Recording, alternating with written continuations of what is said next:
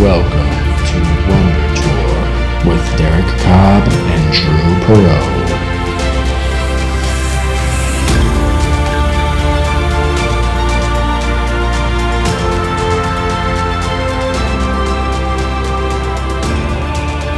Hi, I'm Drew. And I'm Derek. We're on a journey to become better leaders by touring fantastic worlds and inspiring lore by going on a wonder tour. We connect leadership concepts to story context because it sticks to our brain better. You can find out more at wondertourpodcast.com. We hope you enjoy this deep dive on Ocean's Eleven.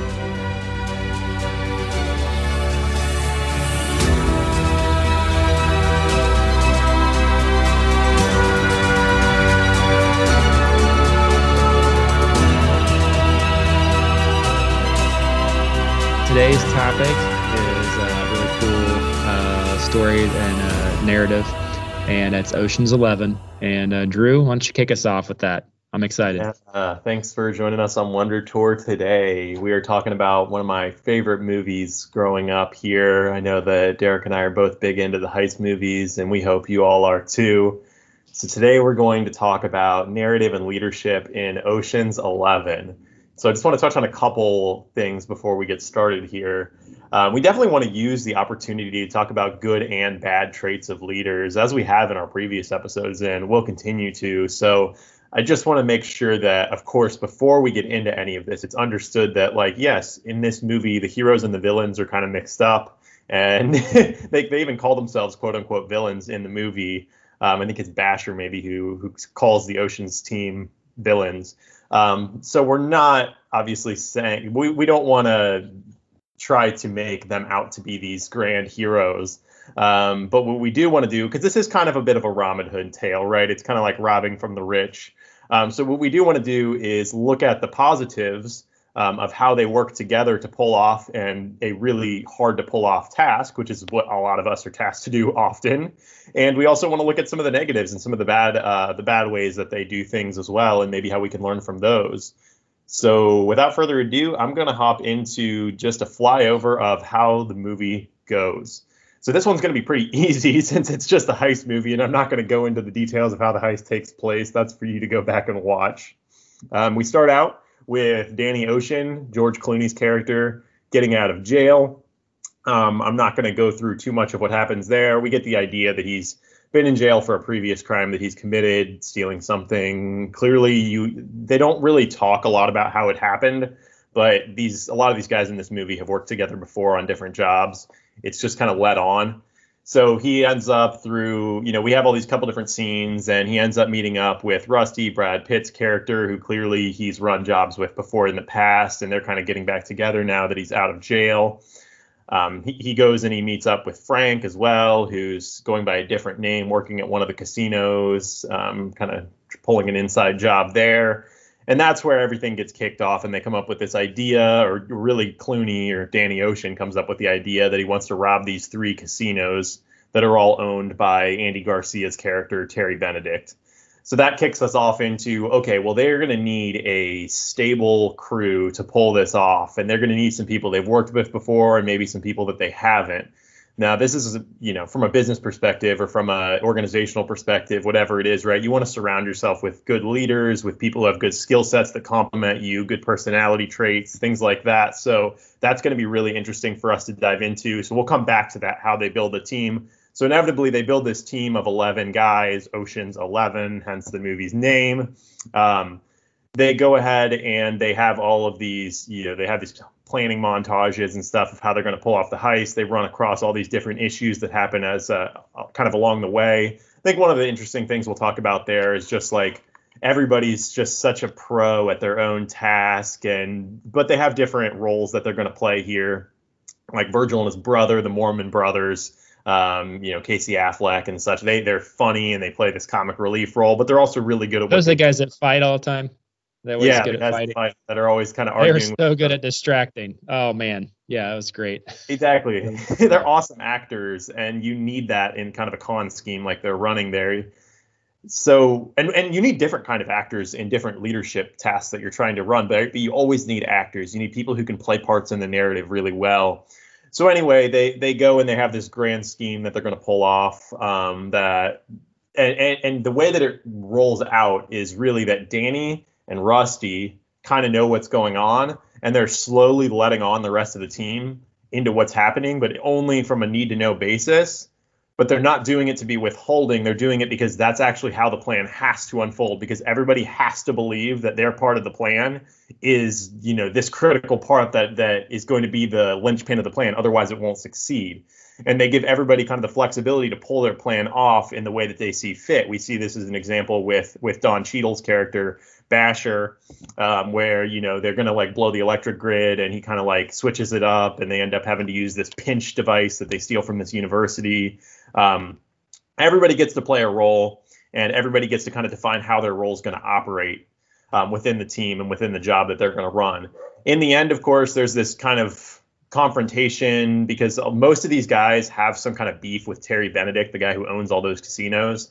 And so they're kind of trying to take him down. We find out that Danny, the what part of his beef with Terry, it's not just about the money. It's also about the fact that his, you know, wife, ex-wife, whatever you want to call her, I don't think they're like officially divorced, um, is currently with Terry Benedict. Uh, she left him when he went to jail for three years, four years. They, they kind of leave those ambiguous things of like how long he was in jail and stuff because it's really a story that they're telling you, and that's what matters, not these hard, specific physical things. But um, yeah, so there's this kind of revenge narrative towards towards Terry, and the team kind of all comes together to pull this job off in the end. Um, they have the duplicate safe, which is obviously if you're kind of remembering how Ocean's Eleven goes and you haven't seen it in a long time, right? What happens is they pull it off using a duplicate safe.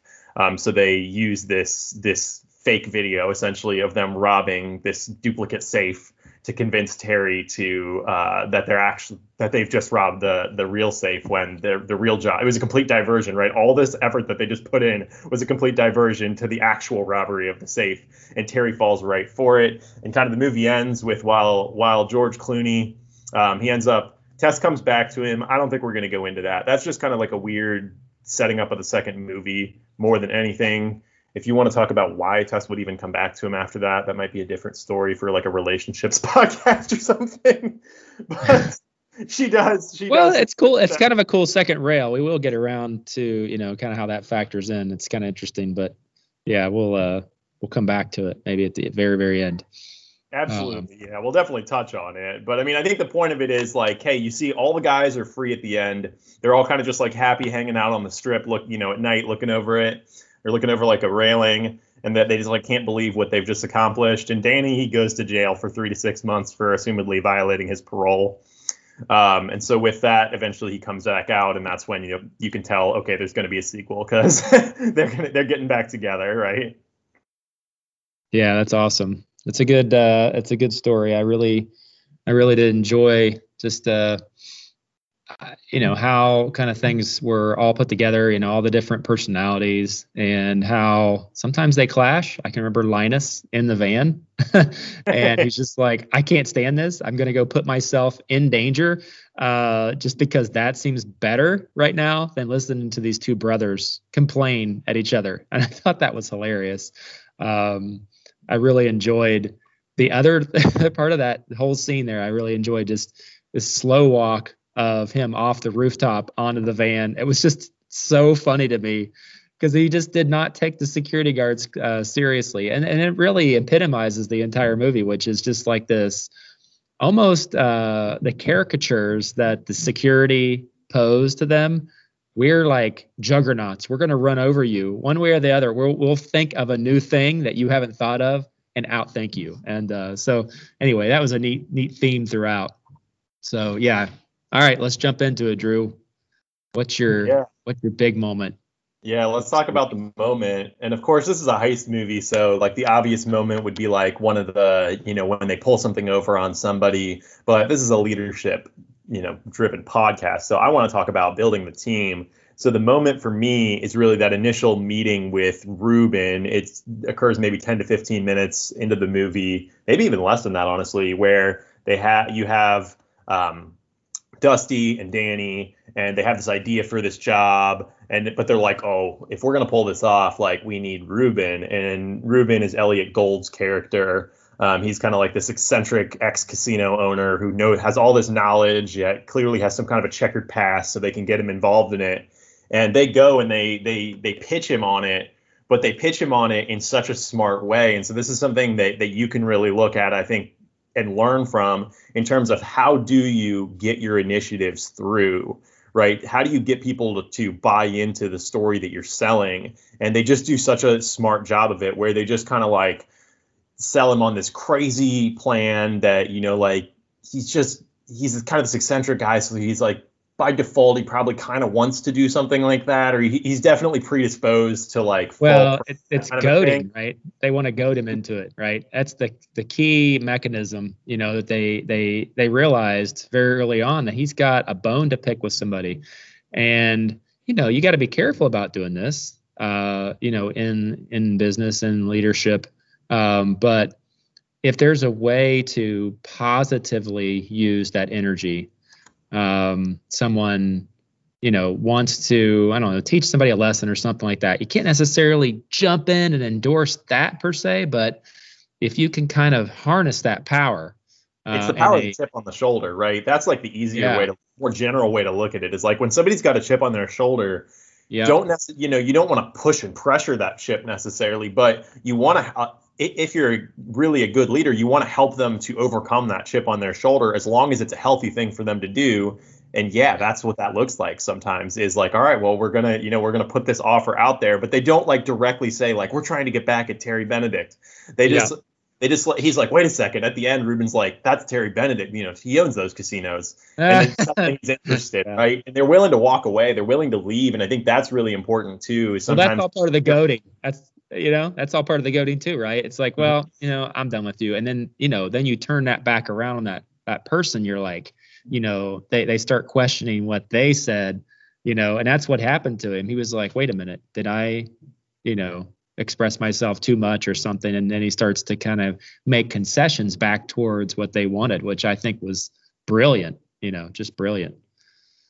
So okay right. so we got to talk about the quote there at the end then because um, we're talking about the crew and building the crew. We're not going to have time to talk about every single person that they build into the crew, but um, as as they're kind of ending that conversation, Ruben says like you're going to need a crew that's as nuts as you are, and I think that that has been really really emblematic of my life as a leader, whether you lead you know teams, people you know just people in kind of scattered initiatives, whatever it is. It, it, it kind of goes without saying that you're going to need a crew as nuts as you are, not in terms of, you know, like upside down thinking always, but sometimes it is. It actually does look like that. You know, you're gonna if you want transformation and that's your purpose, that's what you're trying to do within a process, within an organization, technologically, right? You're going to have to have some kind of upside down thinking, and that means you're to have to find a couple people that might have been written off as nuts.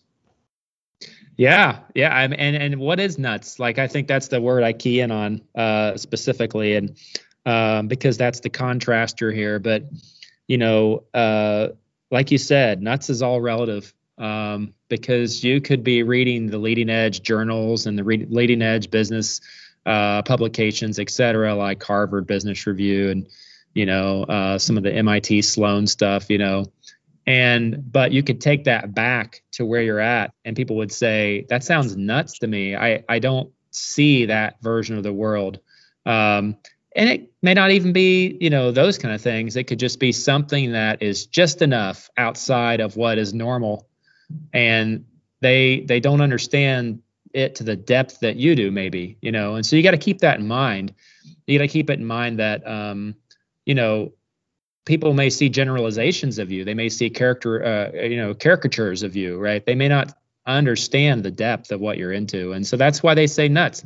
Don't feel bad if somebody actually take it as a compliment, I think, uh, as long as you can find some different sources out there, you're like, these are pretty credible sources. You know, you can start to build on that. You you've, but as you said, Drew, you got to start to uh, bring in people into the fold who understand that it's not nuts. Actually, it's quite sound, right? And they understand that because they have the depth and the breadth to understand that, right? Um, and that's the key, I think, to kind of dispelling the nutsness. But hey, Ruben went with it, even though he said it was nuts. Eh, the there's a part of him that obviously wanted to crush Terry Benedict. So he went with it because he he thought about that future and he thought how fun that would be. Just like his building, you know, he wanted Terry to go down just like his building, right? He wanted to see Terry crushed. So anyway. Yeah, absolutely. And and before we get into the team, a little bit of the rest of the team, I do want to just touch on that revenge narrative, and I would throw you back to the episode that we did on Obi Wan Kenobi, where we talked about, you know, how does Obi Wan Kenobi deal with Anakin? So without going too deep into it, it's that moment in Episode Four, right, where he he he doesn't get revenge. He you know he's he doesn't get revenge on Anakin. Anakin or Darth Vader thinks he's getting revenge on Obi Wan, and really in that moment, Obi Wan sets the narrative straight. And I, I do think I, I just want to mention that because revenge, we've all heard all these different these you know these different idioms for revenge and stuff like that, and, and especially within the place of business, there's no place for revenge um, revenge is always going to come back and, and haunt you. Only in the movies does it actually work out. So all of everything that we say, take with the understanding that we are would never propagate revenge as a good way to get something done. Um, but the chip on the shoulder motivation is very similar to revenge and, and can actually come from a positive place. Yeah, that's right. I mean, it's just, you know, the chip on the shoulder is all about awareness, right? And if you can just wake somebody up to the fact that it's there, I think that's most of what you have to accomplish in business. Um, and and to solidly wake up to that, you know, have that person actually say thank you. You know, have them thank you for that would be a great win in itself because then you have evidence of change in that particular person. So I think that's that's a good point to bring back up there, Drew, with the chip on the shoulder there. Yeah, so let's talk about the team as we, you know, for, speaking of chip on the shoulder, it seems like everybody on this team has some type of a chip on their shoulder. So when you're building this team that's quote unquote nuts, what are you looking for? Um, how do you know that you're filling the right roles? You know, when they have 10 guys on the squad and they're talking about like, do we need an 11th? And that's when they go for Linus, right? Maybe that's, let's just focus in on that. How do you know when you're like one taco short of a combination plate? And you're like, all right, we got to get the we got to get that next personality, that next skill set, that next motivation that's going to drive us to be able to like complete the puzzle. Well, and I I want to talk to you this, but because this is kind of a cool little thing that I noticed uh, when I was watching it. But it's uh, you know, uh, Rusty talks about different personas. Did you see that part? That was cool and they never talked about the different personas, the the types of personalities, the the overall makeup of the people that they're looking for. Um, he said something about an Ella Fitzgerald there at the end. I thought that was hilarious. I couldn't catch them all. Um, I can't even begin to decode them. But you do, if you're going to build a team, you need to be thinking in terms of personas that you need. Um, personally, I kind of go to the Enneagram uh, you know, which is a kind of this ancient, you know, kind of personality typing system. There's nine different types. Uh, you can look it up, but anyway, um, that one really helps me kind of feel out, you know, what personality types do I need, uh, you know, to build a team with. So that's one. The other one, though, Drew, right? You talked about this for a second, but the professional aspect, right? Uh, the skill level. So let's just think about in terms of, you know, let's say Linus uh, versus you know Rusty's skill level, right? Uh, why don't you contrast that for a second with me because I think that's kind of an interesting one for people to kind of take away here is if you're going to do something that's nuts, you can't have a team full of greenhorns, even if you've got a diverse personality cast, right? Yeah, absolutely. And that's what you see across these oceans movies is they know that like sometimes you need that firecracker and that firecracker is a little bit risky that's Linus, right? That's Matt Damon's character who comes in and he's he's so eager and he's so passionate that you're worried that at any moment he could give it all away. But it's also that eagerness and that passion that you really want to stoke in him because you're like, wow, he could be, you know, by Oceans, you know, let's say there was an Oceans 14, you know, he could be leading this whole thing up by Oceans 14, um, and and and you could really see his progression if you give him that opportunity. And so I think that yeah, you see the the, the overall cast they're they're total experts all the way across the board you know especially in terms of their their mechanical expertise their ability to build things launch things. They're experts at formulating a plan. They understand how they need to act and how they need to who they need to portray how they need to come and how they need to go. And you can't always build a team with just those characters though. And so that's where i'm interested in how do you spruce in what you you know you call them a greenhorn necessarily but you know they might not be a, a total greenhorn but you know somebody who's a noob or needs more experience how do you spruce them in with those experienced people and then level them up? And i think that's our mentor moment here is the mentor experience between you really have rusty and danny that are kind of mentoring linus and they do it in a little bit of different ways. And i think that you know you can see the frustration in linus as they're doing it but then by the end you can see why they did it. Yeah well I'm sorry, I got to mention this though because this is really funny. But I do enjoy the point where Ruben just tells him to get get the crap in the house. Basically, I I thought that was so funny. and you think about Ruben where he's at. He's like, I'm done with mentoring. I'm not doing mentoring now. Now all I'm doing is mocking. Like that's my thing. My thing is mocking. And uh, but uh, anyway, yeah. I mean, you know, the mentorship to Linus. You know, there were just moments where he just has the blank face on. Um, I enjoyed the Nevada Gaming Commission uh, prep. That was like just golden uh, mm-hmm. to me, and it was golden because what? So one of the patterns that I thought Rusty used was really about uh, letting his mentee know what the extremes are. So I think that was really important, right? If you look up, uh, what was it? He doesn't. If you look down, you're telling a lie. If you look up, you don't know what the truth is uh, you know, if you just kind of like really maintain a flat affect and just kind of look off in the distance, right? And that's, I mean, I watched for that because I was just like, how's he, how does he really play this out as an actor, right? Um, you know, and and he played it extremely well. And um, but I, I, can't remember the other things that Rusty would, you know, I mean, I, I think those two ones other, that really stuck out to me. Yeah. Can you name uh, some other ones that um, yeah, his points from you just saying his points from left to right, basically, where he's just like, yeah. you know, if, if you're too much of this, then that. If you're too much of that, then this. He he leaves right. him all this space in between. He essentially uh-huh. just takes this huge canvas of what could be with the role that he's going to play as this Nevada Gaming Convention guy, and he just like paints him into a much smaller circle. And he's just like, okay, you have all of the creative liberty within this circle, but he's like, you need to try to aim for this circle. And I know you're not going to do it perfectly, but you're going to learn from trying to aim at that circle. And I think that you're right. That's a really good way to to mentor somebody is to try to kind of cue them into like, here's the creative liberty you have. I'm going to try to make sure you succeed, um, but I also want to give you creative liberty.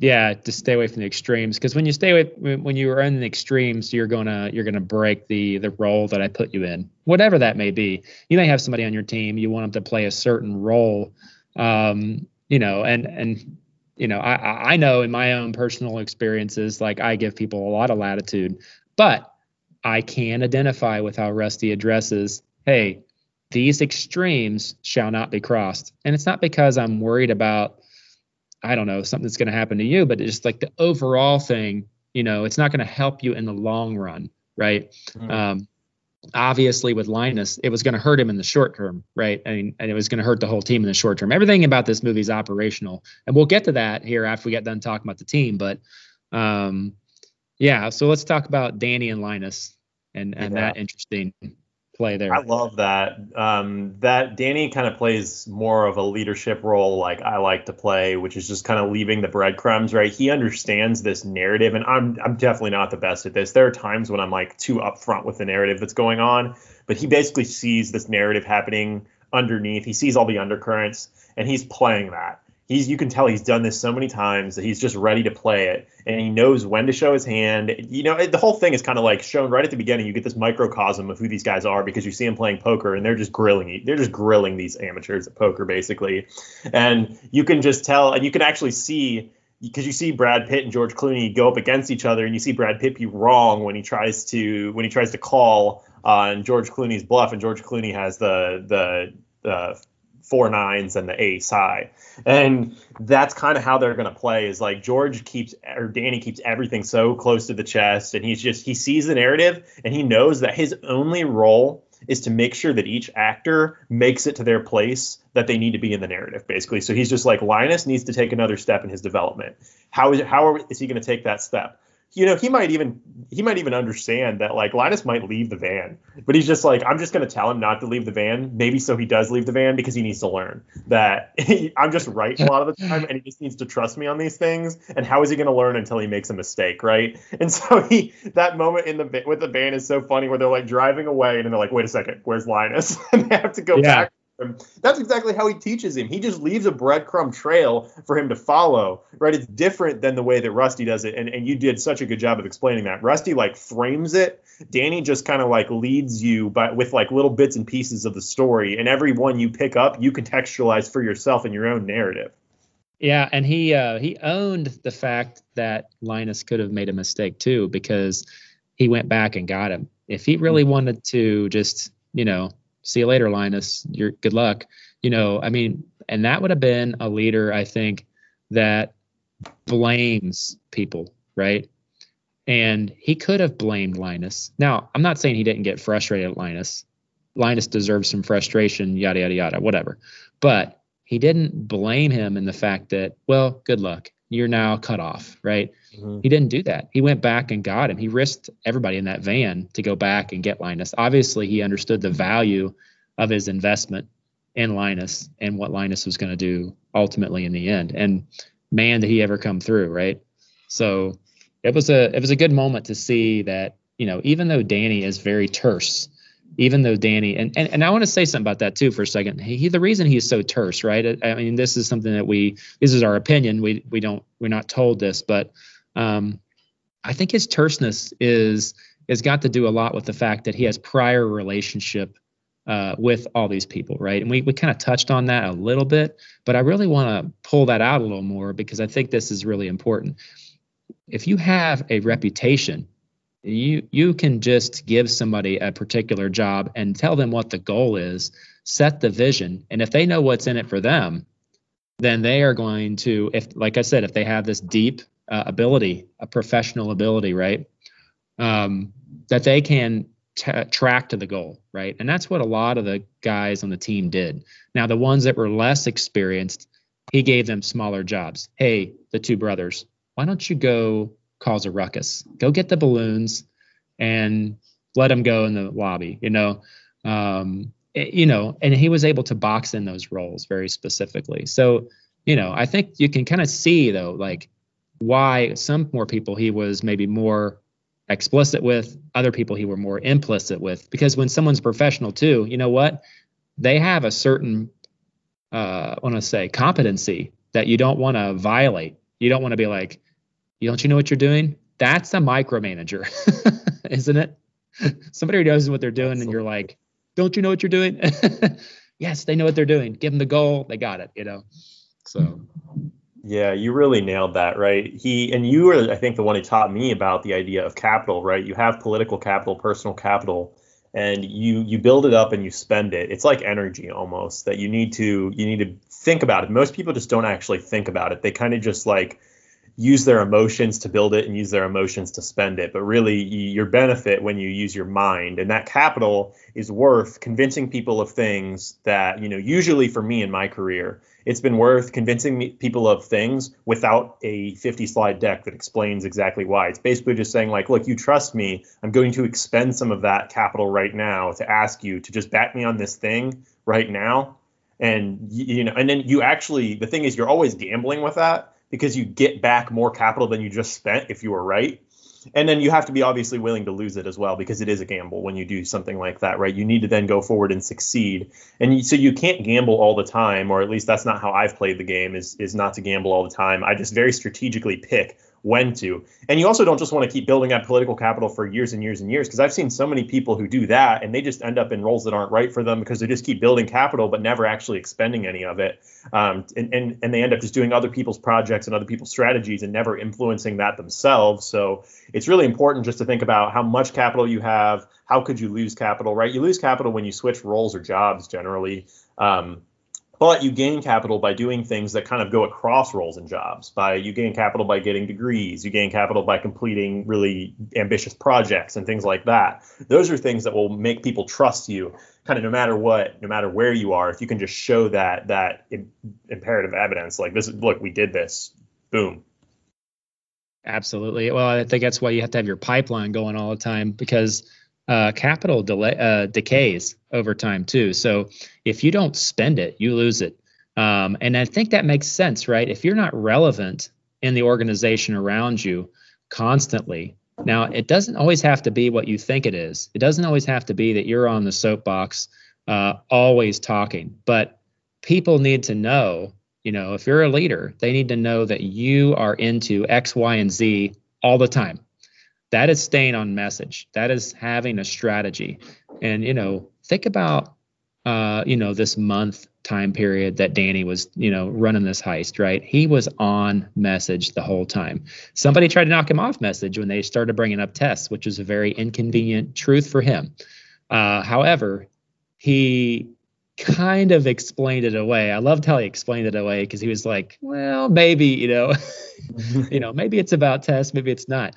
Um, I love that. I love the way he did that. Um, yes, he was showing a little bit of vulnerability, and with with with Danny Ocean, you're to get like a slit of vulnerability. You can't. He's not to give you a full window or a door into what he's thinking. He's to give you a slit to look through, and then you're to have to be like, I don't know. If I squint this way, it kind of looks like that, and if I squint. So as you said, Drew, he plays very close to the chest, and that that's something that, you know, I me personally, sometimes I say so much uh, about my plan. And I think you should, as a leader, I think you should definitely be above board about almost everything that you're thinking, you know, so that people can trust you and that you're authentic. Um, however, I think sometimes there are, if, if you're reaching very far, maybe, and in this case with Tess, I think he was reaching very far, right? You got to keep that to yourself a little bit. That's just something like you wish, you hope.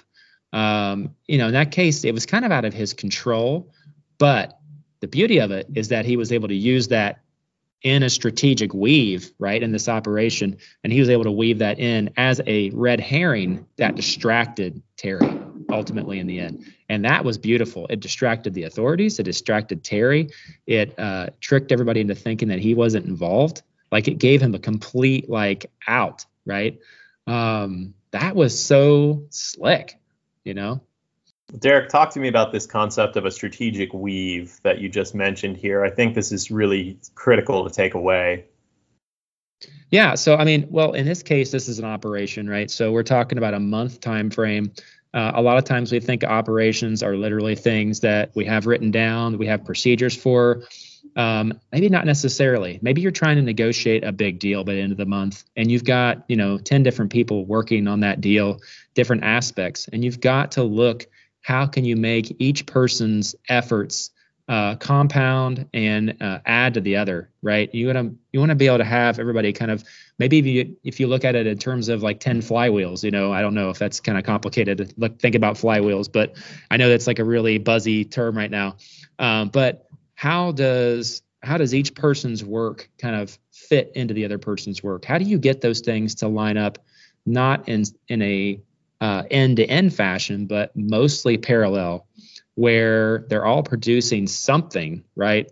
And then there is a stage where you've got you go a step up, right? And you say you combine six people's work into this one thing. These other three people are waiting for it, but then those other six people go off and they do the thing, you know, that's subsequent. So you've got to really look at how are you taking the tasks and kind of making them make sense and minimizing the amount of time. This isn't micromanagement. This is letting people have some autonomy, letting them know what the vision is for the end of the month, et cetera, and how they fit into it. And I think if you go back and use the model from this movie, you can see that you have some kind of a persona, right? You, the person filled that persona, and then you put them into a role and you give them very specific responsibilities. Linus, you need to impersonate this guy and these are the tasks that have to happen you have to drop the cell phone into the pocket then you have to kind of go and do these other things you know, very clear on what has to happen. And I want to say that there's a cram at the end. So in this movie, there's a cram at the end. So I think that's interesting. I think that's very often what happens with a lot of teams. They'll make a big promise, and then you've got the one week or the two day cram at the end. Um, is it human nature, Drew? I don't know, but it tends to happen. I've had it happen with a lot of different people that I've worked with where they know what needs to be done three fourths of the month, nothing happens until the pressure comes on and the urgency is there, and then they become the team they need to be. Uh, yeah. Get what I'm saying? Yeah, sometimes it's the pressure that forces that, and sometimes it's the clarity. When you're operating agile, sometimes it's that you spend all this time kind of discovering and uncovering things about your about what you're doing and then the last month or the last week or whatever is when everything is finally lined up perfectly. I can see the architecture for what it is. I can see the tasks for what they are and we can just hit them boom boom boom boom boom. And that's why teams usually like you said do you know for, for many reasons they accomplish things uh, they accomplish the most work at the end of the project in order to be able to deliver it there. I do want to touch on um, one piece of the web there and i think this movie hits on it really well is that the beginning of that strategic weave is the people so don't get caught up thinking the beginning of your strategic weave has anything to do with technology. It has anything to do with processes, right? That's, uh, in my experience, you're just getting caught up in something that's going to change. What you need to focus on in your in your weave is getting the right people network together in the right way and then casting the vision and, and having them understand the strategy and be able to contribute to the strategy in ways that are meaningful to them. When you do that, that's how you pull off a strategic weave that's how you get all these groups from different places throughout the company to push towards one initiative all at the same time and really get that rock over the hill for you. Um, getting back to though one thing you said earlier, this is one of my morals, and I know we've kind of been hitting on the morals for a while here, but I think one of the morals is ownership. I'm not going to talk too much about this, but I think there's a really great book, Extreme Ownership, by Leif Babin and Jocko Willink, that's just fantastic. It really changed my uh, understanding of what you're responsible for as a leader. And these these are you know former SEALs and they're who you know former SEAL leaders, and they explain basically that like, you know you're responsible for everything. For every decision that's made, for every action that's taken, if you don't see yourself now, I don't want to get into a a mode where you know you become you know overly burdened with this. That's not the point but the point is that you take responsibility. And that's what you said. Danny takes responsibility for his team. Whatever happens, I brought you here. You were part of my strategic weave. I'm going to rein you back in. I'm going to help you. I'm going to help your development. And I think that is a mark of a really good leader. And that's why these guys want to come back. You know, other than the fact that they can make money at the box office, right? That's why these guys want to come back to do more missions in this store in this fictional world. Yeah, no, that's that's that's awesome. Yeah, I mean, you uh you're definitely you're definitely hitting on the right things there. I mean, it's you want to get people to to to you use that personal capital, right? You get them to buy in. You have that vision, and uh, man, I don't know, like you know, he he just owns like the outcome the entire time, right? And he and I think that they own it too. Now, when you're talking about a heist, this is something that's kind of funny, but it's, you know, you kind of put yourself into a trap when you're doing a heist because you've already committed a number of crimes and now you're like in a hole and now you got to dig yourself back out. Now, I do want to draw a parallel to that in when you're spending your personal and business capital, right? So when you spend down, right, um, you have to realize that if you don't uh, like the, I guess the, I, I, try to tell myself this: it, the worst thing that can happen is I spent my reputation. But you know, because if your thing doesn't go through, like let's say your initiative doesn't happen, like let's say your initiative doesn't uh, fully come true, right? Um, just remember that in this particular case, because it's not a criminal thing, right? Because you're not doing a heist. Uh, remember that you know your previous accomplishments, you still have those, right?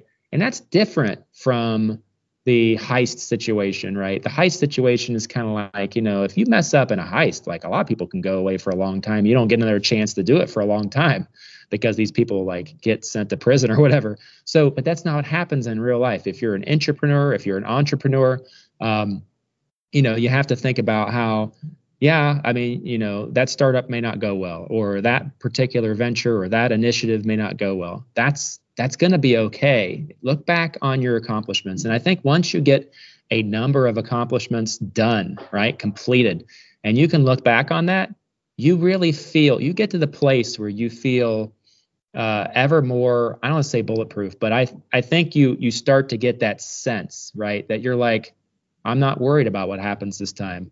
Yes, I spent my political and personal capital here, um, but I trust myself enough and this is where Danny was at, man. Like he had evolved enough, and even with all the bad things that can happen in a heist, he had evolved enough personally and and developed himself enough that he was like, it's to be all right no matter what happens. And uh, again, you know, his placidity, right? Right? He's just so placid. That guy, like the whole movie, right? um, that's the only mindset that I can extract from that. You know. Yeah, that's man, that's such a great mindset, and that's like it's it's aspirational to want to take on that type of a mindset, and that's something that we all want to strive to do, right? You don't want to get stuck in something that's kind of sunk, um, a ship that's sinking or anything like that, and you definitely, you know, if you find out take any moral issues out of the story. You know, if you end up doing something that is non-compliant or immoral or something like that, and you didn't realize it at first, but I think that is a great mentality to take into your things. Is basically no, like you once you bet your political capital on this, until you can prove to yourself a good reason to back back out and to to try to pivot go for it and don't you know you got to try to quell that anxiety within you that's telling you like oh no what if i fail? Because you've just already put yourself on the line. Like you've already the, the biggest risk is already taken right? Just think about it like you know we all had that experience of having to ask somebody out at some point right? Or maybe we're still we're single and we're still having that experience of, of you know derek and i are married but of asking somebody out and that's exactly it right? That moment at which you pop that question of just like oh do you want to go to dinner? Do you want to go get a drink? or something like that that is the, the the paramount. That's like the that's the climax of that narrative, right? After that, everything's downhill. It's it's easy for you. You've already expended the capital, that relationship capital, to be able to do that. So if you can think about that in the same way with your projects, right? You got to just quell the anxiety and just be like, no, we're going to do this, and we're just going to keep going until we find a good reason to until we finish it or until we find a good reason to pivot and luckily, like you said, we're not running a heist, so it's not it's not win or go to jail. well, yeah, and I, I, think that you know that's important too is uh, to mention that you know let's say you are in an oversold situation where you've just you've just unloaded you know tons and tons of your capital. Look for ways to provide value to the people that you serve in your organization. Go ahead and look for ways to um, sell off part of your idea and say, yes, I can compartmentalize part of that. I can take part of that and go ahead and republish that out, right? I can go ahead and say, hey, this is an independent idea. This happened because of the grand vision idea that I sold all my capital for, right, to get to, and I've bet really big on. But on the way, don't forget that you can provide value. I think so many times, there's so many times where people uh, they get frozen with anxiety uh, because they're so concerned about how the grand vision is going to work out. And really, if you go back, I'm sure to plenty of entrepreneurial and inventor stories, there are plenty of prototypes, plenty of steps along the way where they may have not thought it was very valuable, but you can certainly provide value to others and continue to build out relationships. And what's that going to do? Yes, in a way, you're doubling down on your potential debt and your potential huge idea that may flop. You can think of it like that. That's fine.